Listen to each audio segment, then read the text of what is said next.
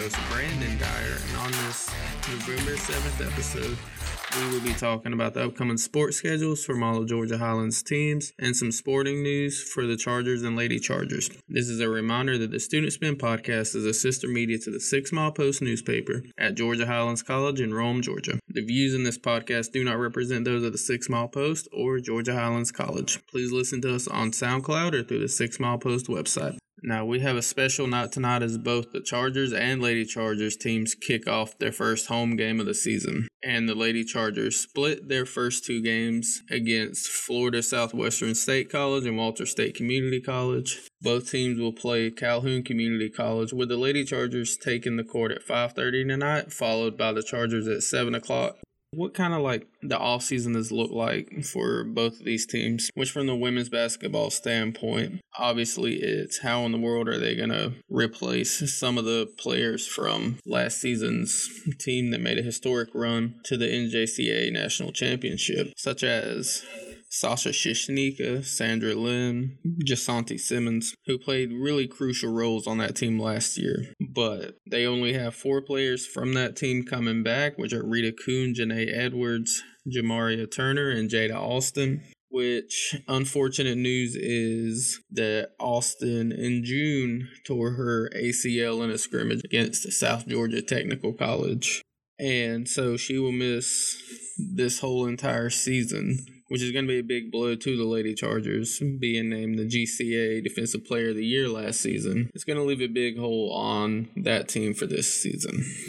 But they have newcomers Jasmine Stevens, Ayana Johnson, Shakiria Cheney, Mariala Diabetes, Olympia Cheney, Dejanae Dennis Casanova, Zaria Fletcher, and Cheyenne Holloman and all of those will have to play a really like big role on the team starting out just because of the low turnover rate of players coming back, which the team has shown real athletic ability in practice, but the big question mark is if this team wants to be nearly as successful as last season, it'll be those new players step into bigger roles for the team, such as Rita Kuhn returning, who was a big part of last year's team as well.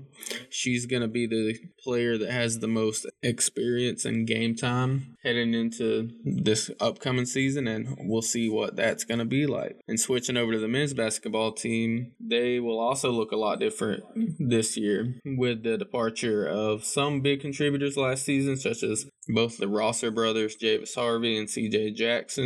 But two big time players that will be returning are TJ Horton and Julian Dozier, who are both named to the GCA All Region team. Uh, newcomers for the team include PJ Carter, Varun Danak, Mike Green, Kyrie Kane, London Riley, Carl Wright, and Akili Evans. And last season, the team went 21 and 12. They were able to get to the GCA, GCAA championship game again and they took on South Georgia Technical College, where they had a heartbreaking overtime defeat. That's the only good way to put that. And from the practices that I've attended this year in the off season, it looks like they're stacked with a lot of vocal leadership and they're not afraid to hold each other accountable whenever they make a mistake or anything like that, which I think is good to have young players that can step in and really learn from their mistakes in practice before they head into big games, and that becomes a whole nother issue.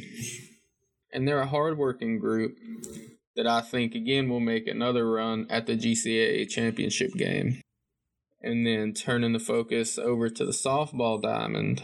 The Lady Chargers have a new face leading this team this spring, which is Jordan Thornton, who has been an assistant coach on the staff since the 2020 season, and former head coach Savannah Sloan signed to become the head coach of the Lady Chargers in December of 2019. And over the span of the past two seasons, she compiled a 39 and 57 record with the Lady Chargers. And I think it'll be a good breath of fresh air for the team going forward, which they just ended their fall scrimmage games, but they'll have to wait until February 3rd to see where they are in terms of regular season action. And upcoming sporting events for both the men and women's basketball schedule include over the next week, men's basketball will have a home game on home game tonight against Calhoun Community College. November 11th, home against Chipola College.